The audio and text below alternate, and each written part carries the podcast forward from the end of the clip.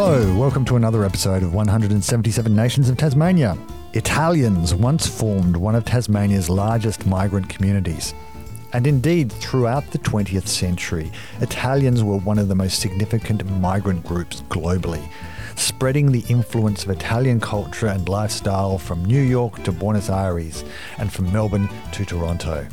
In Tasmania, as elsewhere, the flow of Italian migrants dried up several decades ago, and the trickle of Italians who have settled in Tasmania in the meantime have come for very different reasons to their predecessors. One such Italian is Dante, who arrived in Tasmania in 2007, shortly before the global financial crisis that hit Italy particularly hard. He was burnt out from his job, had turmoil in his personal life, and things in Italy were not looking great. He was looking for an escape, and he couldn't have escaped further. Dante came to Tasmania as a skilled migrant. Now, when it comes to skilled professionals from Italy, perhaps the first things that come to mind are maybe pasta chef or fashion designer. Probably IT professional would be much lower on the list, but that's the profession Dante came with to Tasmania, and he's never regretted his move. So please join me to hear more about the whys and hows of his journey to this little island on the other side of the world.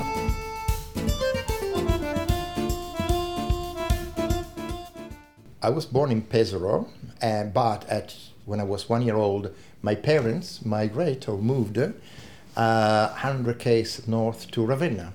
Ravenna is in Emilia Romagna. If you look at the you know the Italian map, is is about uh, 80 90 k's east from Bologna and uh, about 140 150 k's south from Venice on the east coast, the Adriatic Sea and I grew up there. My father had a small business, and uh, we had an office at home. So we had all people, uh, you know, the, the, lounge was the office, and uh, we had people going in and out uh, basically every time. Yes.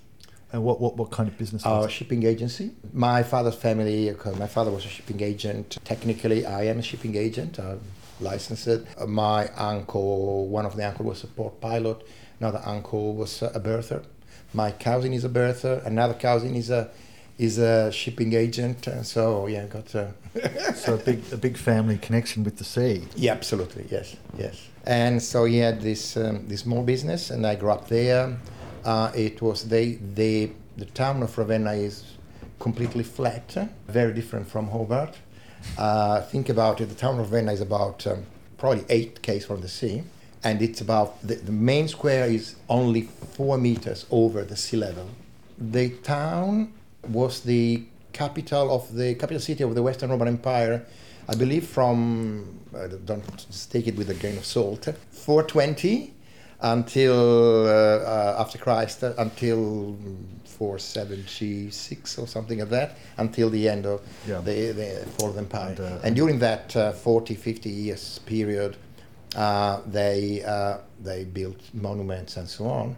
And nowadays, you go and see one of those monuments, and you look at there are mosaics at, in the original floor, and they are underwater. So yeah, not much, half a meter maybe. And if you go to Ravenna, there are beautiful mosaics. Mm. Yeah, beautiful, beautiful. I don't know how many, um, four, five, six places that are uh, um, UNESCO. Um, heritage listed, uh, and that's beautiful. Yeah. And is it a? It's not a particularly big city, is it? No, no, it's not big. It's about the size of Hobart, uh, a bit smaller, say 150,000 people live there. It is completely flat, but because you normally live in an apartment building of you know three, four levels, so there's a it's concentrated. And because it's so flat, you can go with your push bike. You can go everywhere from one side to the other, I don't know, in 15. Okay, when I was a teenager, I was going from one side to the other in 15 minutes. now it would probably take half an hour, let's say, but uh, yes. So, because I know like some of those older Italian cities, the city centre is often closed off from cars and yes, correct. scooters and bikes. Yes, was, correct. Was that, was correct. That what it's like? Yeah, yes, that's the case. Yes, it is. It is the case. It's closed. Yeah, there's no traffic. The paving is different. It's designed so even if you're with your push bike, uh, uh, so the pavement is designed that uh, it is uh, smoother towards the center uh, of the road, and um, so push bike tend to ride towards the center of the road, whereas pedestrian, where you know you have to do window shopping, tend to stay on the sides. And I remember um, going downstairs in the in the backyard, playing with my you know the neighbors. Had a had a good childhood. And did you did you have much family living near you? Mm, Oh, well, yes and no, because both my my mother and my my mother was, was an only only child. My father had four. Well, he was one of four brothers, uh, but three of them moved from Pesaro to Ravenna.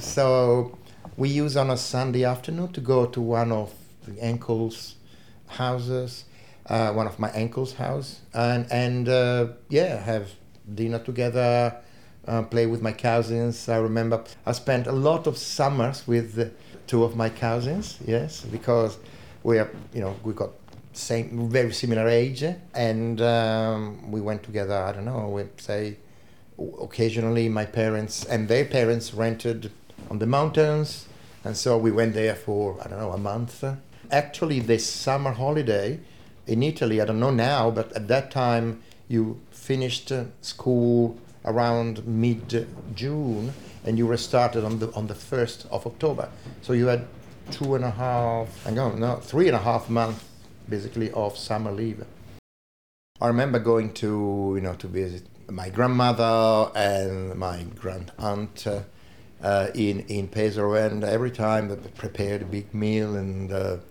uh. Oh, have a, have the steak without bread and uh, all of that thing there. Yes, because uh, you know. What I've been told, and you can tell me whether this is true or not, but of that generation of, of the older generation of Italians who were brought up during the war, Yes. th- they remembered tough times, and Yes, so they're very much concerned that the kids always should eat well, and Yes. things like that. Yeah, absolutely, absolutely. Yes, yes. They had the problem. Yeah, and food, food during war during the war was was a problem. Absolutely, yes. So that was also part of your family of Yeah. Yes, yes, yes. Having- yeah. Mangia, mangia. Yes, eat it. Without bread, no bread. Senza pane. Mangia senza pane. Yes. And then um, my grand aunt had. Um, uh, she used to make a ciambellone, which is, you know, like a sponge, sponge cake, delicious. Uh, yeah, my mother was cooking uh, or preparing uh, a, a sweet on on Sundays. I have a very good memory of my childhood. Absolutely.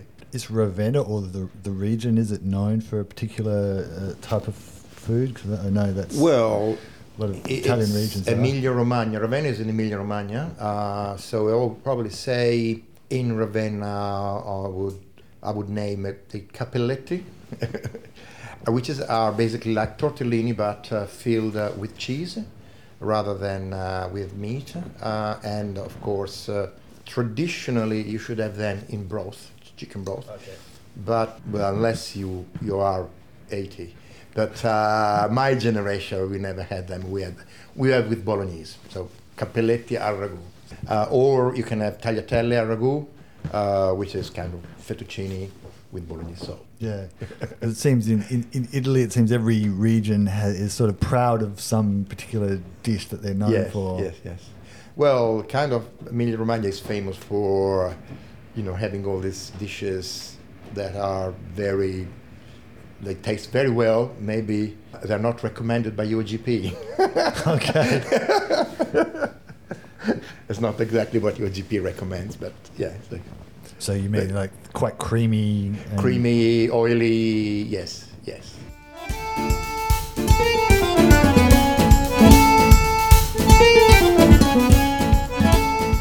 What was school like growing up? School was good. I used to go to to a school.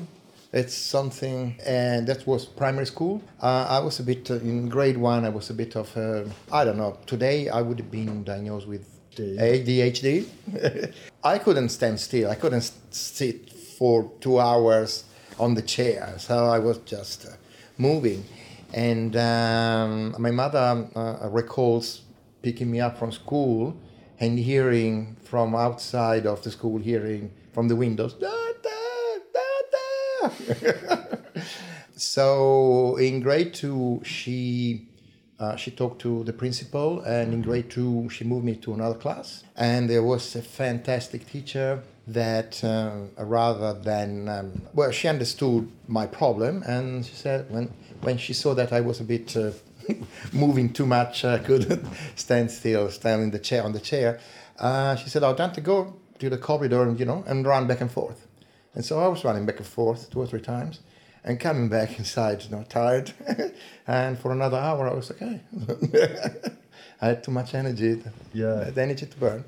And uh, I love, I loved that teacher, Eugenia. Uh, and uh, yeah,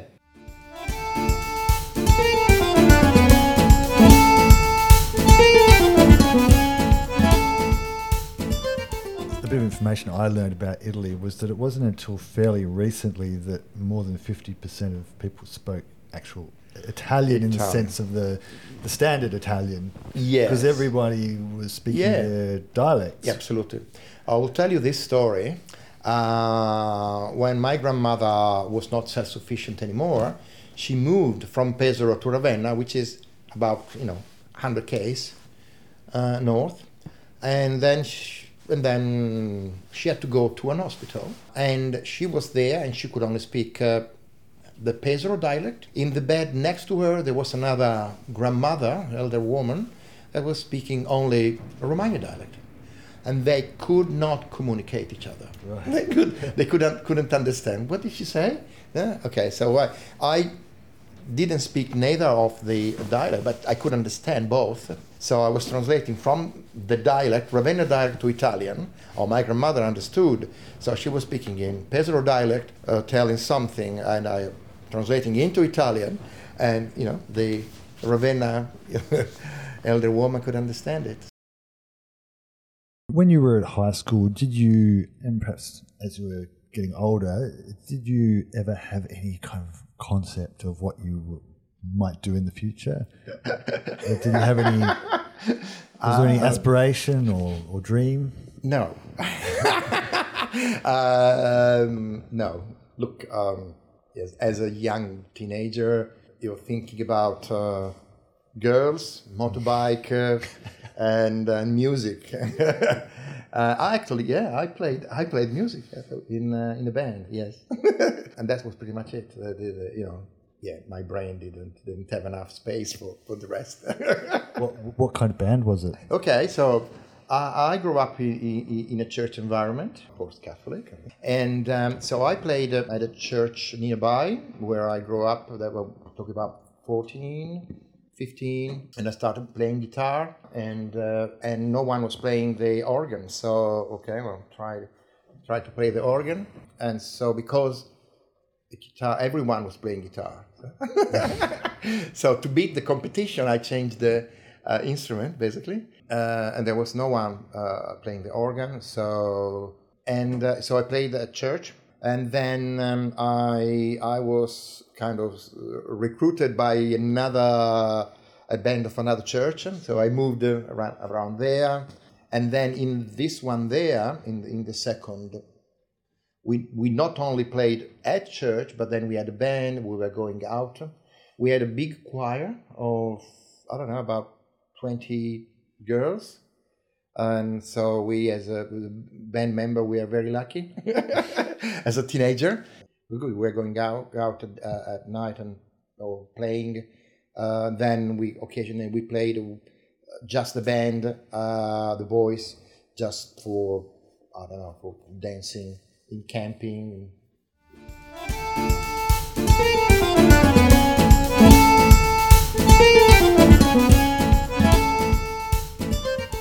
When you finished school, what did you what did you end up doing?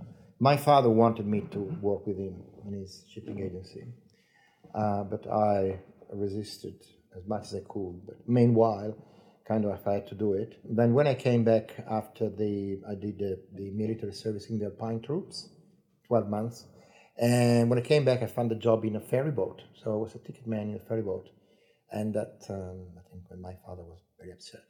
Uh, I stayed there as a shift worker three years, and then I worked with my father for seven years. from age uh, 25 to 32. Then he, uh, at that time, he retired. He was on retirement age. So he retired, um, sold the business. So basically, at 32, I was unemployed. And, and what But I didn't want to continue. That's, Yeah. It was my choice, let's face it. and what kind of work did you do in your father's business? Well, I was working in the shipping agency, so you had to, to go on ships, prepare the documents.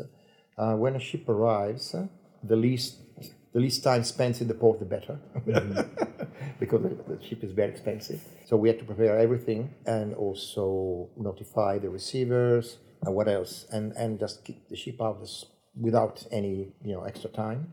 Uh, also, the shipping agent pays all the expenses of the ship and then gets the money back from, from the owner or the charterer or whoever leases the ship.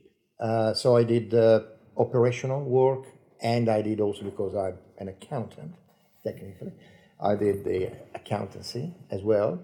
And that's where I started. So I kind of convinced my father to buy a computer because my sister was working at Olivetti.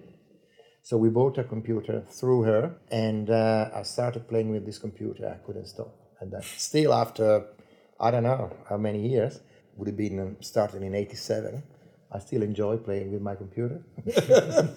and then started building a little Excel, that, that was pre-Excel, let's say Excel spreadsheet, but it was before Excel even existed, and a spreadsheet to to put all the uh, the expenses that uh, the ship had, and uh, print the invoices, print uh, the reimbursement of the expenses, and so on. So once the last invoice arrived, uh, we were able to basically print everything out in half a day and send it out. We, we were able to send out the, the invoices, I don't know, a week, two weeks before what we did before. And started that. Then I started making little programs and started making bigger programs, find a client, and then worked uh, for a software house for, I don't know, three, four, five years. So how how did you learn the, the skills to do all this? Well, I uh, I've learned from from friends. So I had very good friends. They founded a software house, uh, and then and they you know they were going by themselves. So uh, one day I said to one of these guys, I said, "Oh, do you need someone for help?" Oh no, we don't need anyone. Okay, I'll rephrase it. Do you need someone? Do you need someone for free to help? Oh, I'll ask to my business partners. and so I started going there. Uh, I had another job in the morning, so I was start, starting going there in the afternoon, and I started, you know, writing programs for for their clients. And um, after probably six months, I realized I wasn't learning anything new anymore. And I said, "Oh, thank you very much. I, you know, I've learned a lot, but um, you know, I, I feel I haven't learned anything in the last, you know, fortnight or month. uh, So I think from next week I won't be here. Okay, give me a sec. uh, So, uh, and they made me an offer to, to be paid basically as a collaborator, and uh, yeah. So I started started working for them. Then I worked for them. Then I, I uh, we talk about uh, '94. In '97, I I had the ambition to have my own business and write software for myself for for my clients. So I got in in partnership with a guy. So I resigned from two jobs for some, someone. Anyway, uh, but apart that, um, then I started sending out uh, a ton of, you know, letter of offers to basically to everyone, spam everyone, um, and that for for about two months nothing happened, and like before the Christmas holiday, someone rang me and said, "Oh, I've got um, a server. I have to add a disk to a server. Have you ever done it? Oh, I've never done that before. I said, oh, not really, but I've done something similar. Okay. Uh, oh, do you want me to come tomorrow? Oh, no, tomorrow is, you know, Christmas Eve. Come after Christmas. Okay. So when I was there after Christmas, the, uh, the telephone rang and someone else and someone else rang me and someone else rang me.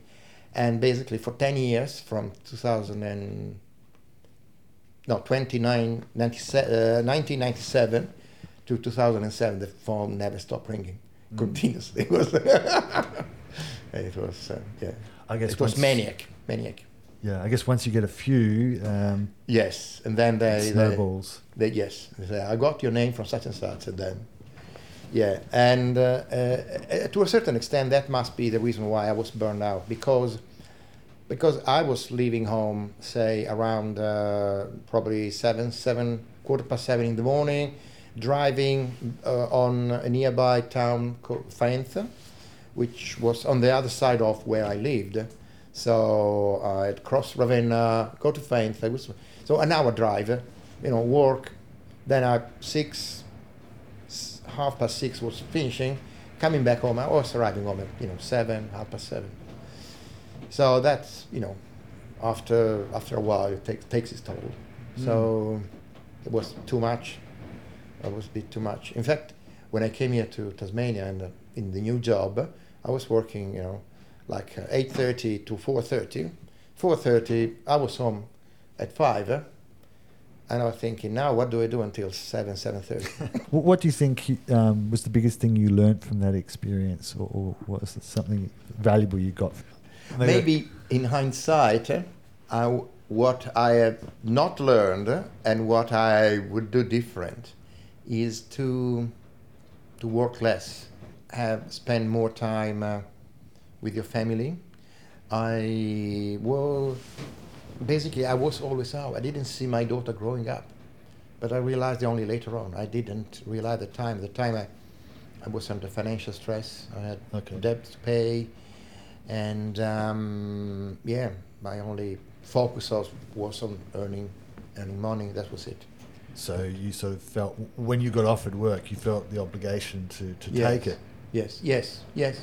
Yeah, when someone rang me and said, "Oh, can you come?" Blah blah blah, I felt obliged to, to do it rather than say, "Oh, look, I've already enough clients. Sorry, I can't take more jobs." Uh, in hindsight, yes. But when you are there, I didn't even realize it. No. But then I guess that is something you have learned from that experience. Yeah, that's something I've learned, that yes. work-life balance and, is uh, important. and when I see, not because I, you know, I'm in my 60s, so when I see a young uh, IT professional or a, a young, young could be even in, in, in his 20s or 30s, I say, look, don't make this mistake. I, I, I look, I, you know, I started saying, look, I've got gray hair, so I'm allowed to tell you something, and and you know, don't do that. I I I work too much. I didn't see my daughter growing up, uh, and that is uh, yeah, that's um, yeah, Hmm. it's tough.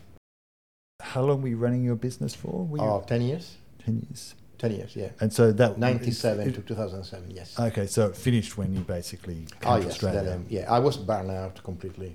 Yes, just completely burned out because you know like uh, 12 hours a day, and then on Saturday uh, and Sunday you had to you know, produce the invoices or do some research of something that didn't work as expected and stuff like that. So yes, it was was a, yeah too much. It was a way way way too much. yeah.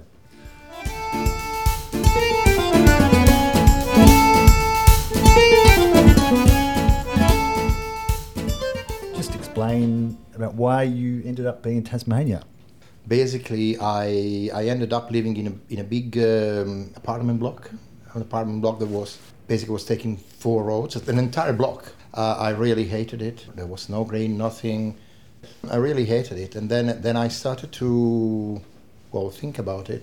Uh, you know, a kind of some escape. Also, at the time, um, my marriage was going downhill, and there was there were a lot of interferences from my parents and my wife's parents. So I thought that moving away in another country it would have been a good idea to, well, reinvigorate, start afresh uh, with my my marriage. Yes.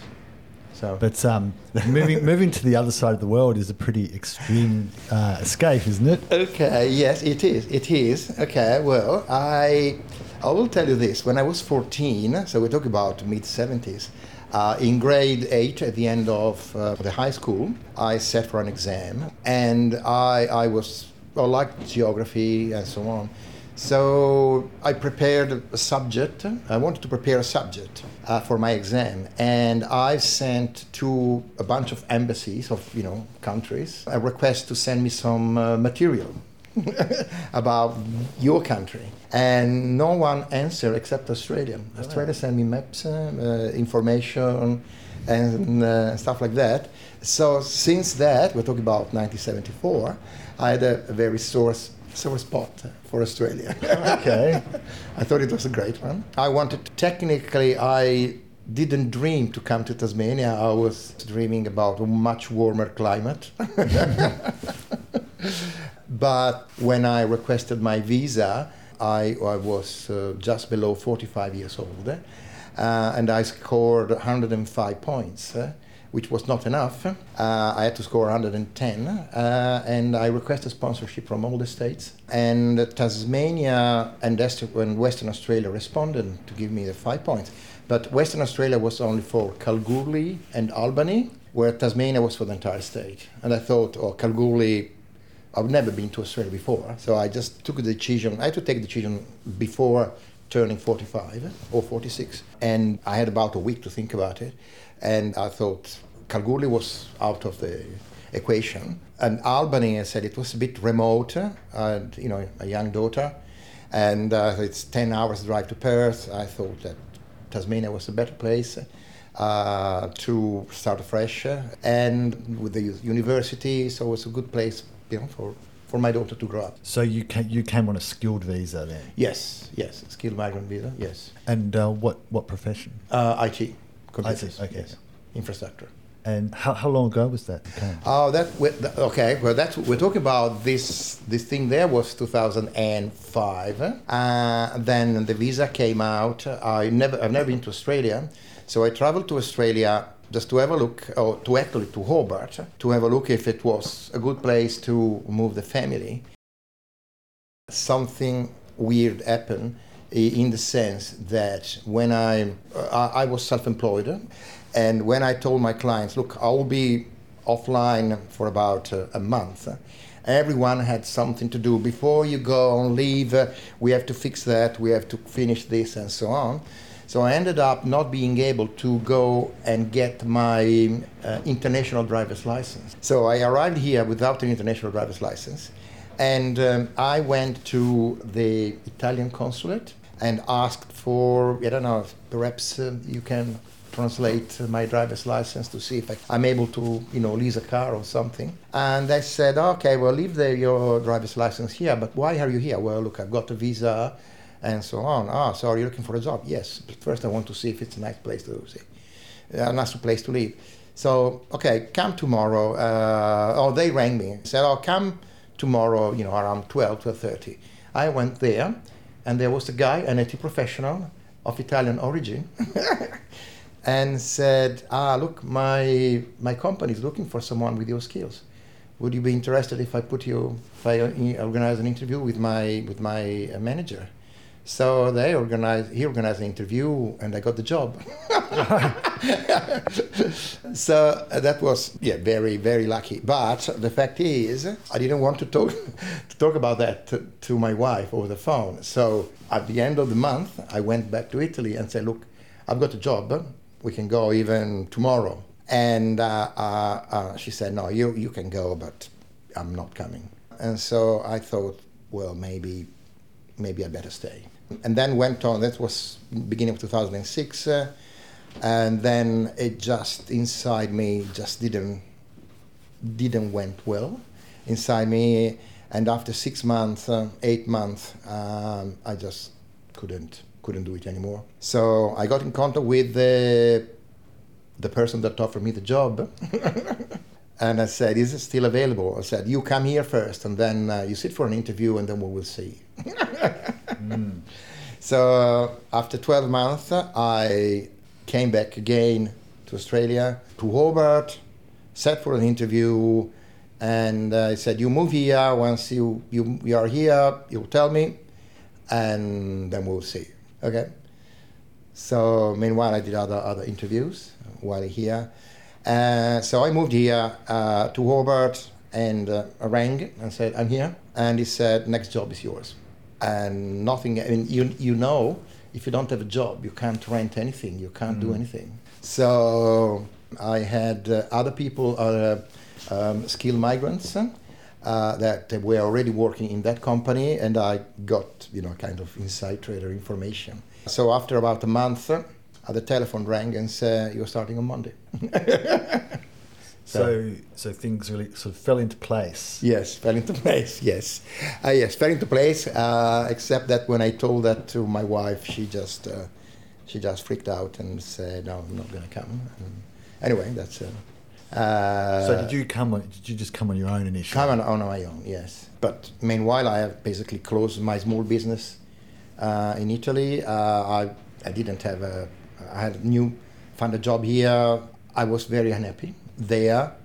I, felt oppressed. I don't know, bureaucracy, taxes are pretty high, particularly if you are self-employed. eh? You are automatically considered a tax evasor. Therefore, they charge you. That yes, yes, they charge you everything. Uh, yeah, they charge you more. That you know. So, yeah, yeah. I didn't. I didn't feel it. It was the right. Yeah, I wasn't in the right space there. So it was a y- your reasons were sort of a combination of personal your personal life, Yes. but also the just a bit of the situation in Italy. Yeah, situation in Italy, and that was when I left. It was 2007. In hindsight, with the global financial crisis of 2008, I was very lucky because I would have gone broken.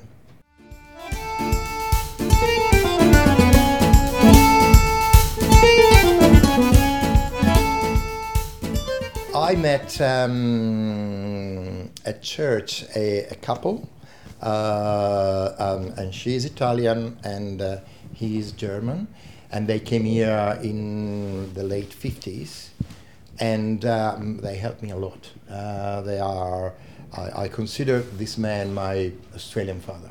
Okay. Yes, yes, yes, absolutely. And and when you say help, in what in what sort of way? Oh well, I, I- in a way that at the beginning I didn't know, you know, where to buy furniture. I didn't know where to buy, a, I don't know, a washer machine. Um, I didn't know anything, and uh, you know, they took me out on a Sunday afternoon and showed. I didn't have a car for the first um, um, eight, 18 months. Um, no, two years actually. For the first two years, I didn't have a car, so I didn't know anything. That was wasn't was out of the routes of uh, the the bus, uh, you know, routes. Uh, so yeah, I, I saw you know things I've never seen before. Mm. But are there any aspects of Italian culture or, or life or traditions that you just like to maintain a little? Food. I thought you might say that. uh, I, I like the food. I like I like the Italian music because well, it reminds me when I was in my twenties. Yeah. Or when I was a teenager. Or yeah. And um, the fact is, I can you know listen to to my CDs, to my streaming platforms, and so on. So can can do that. Uh, the food is a bit more difficult because you have to. If you really want it, you have to prepare yourself. Um, first of all, I'm not not good, and then you have to spend a lot of time. So, but um, yeah, but uh, yes, definitely, um, I cherish the Italian food.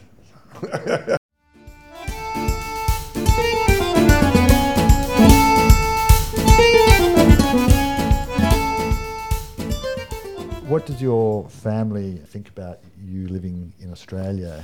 And, and what do, do you think they understand about Australia? Well, I have to say that I have been very unfair with my, my parents. I because when I left, uh, they were say seventy five or or more, eighty, maybe eighty. So that was the time that they needed me the most. But I left, and neither my mother nor my father, they never said anything about, uh, you know, we feel uh, we let us down, or they just they just understood. They understood uh, uh, I needed to to fly solo, to and um, and the fact with the the way the visas are built. You can't just say, oh, I will defer that another 10 years because you have to do it when your age is, when you are, when you are in that group age. Um, And you had a, a possible job opportunity Yes. that wasn't going to be there forever. no, no, no. Uh, my sister supports me. Uh, I have to say, my daughter supports me. So But, but, but to them, is it, is it something weird or unusual? Oh yes, it's weird. It's weird. It's weird, and uh, not many Italians recently emigrated overseas. Uh, not my generation, I would say. Uh, when I go with my schoolmates, uh, I catch up. Uh, I'm the only one living overseas, I believe. Right. Yeah, not many people. Yes, perhaps you know a lot of people say, "Oh, look, I don't like this, I don't like that," but you don't take much action. I kind of took b- bas- ba- possibly too some action, maybe a bit too drastic, but um, yeah, I don't know. Yeah. I, I took some action, either for good or bad. I don't know, but um, I, I I feel I feel happy with with where I am now. Very happy. I wouldn't go back. I remember someone said to me, "Ah, ah, you are Italian. Ah, how often you go back home?" I said, "Oh, every night." it's home. He's here. Yeah. Home is here. I love Tasmania. I love Hobart, and uh, yeah, I want to stay here. And so when you've um, gone back to Italy, I presume you've gone back a few Yeah. times. Oh yes, yes. Have you noticed much change? Well, it's difficult to say. I made a point until my my parents were alive. I made a point to go there once a year. Mm-hmm. And then my mother got sick, very sick. Uh, I stayed there. I just quit my job, uh, and I spent. Uh, and she passed away. Then my father passed away. Then there was the house to be empty, to be sold, and so on. was was very complicated. All over, I spent about two years there in Italy. It was very tough at the time.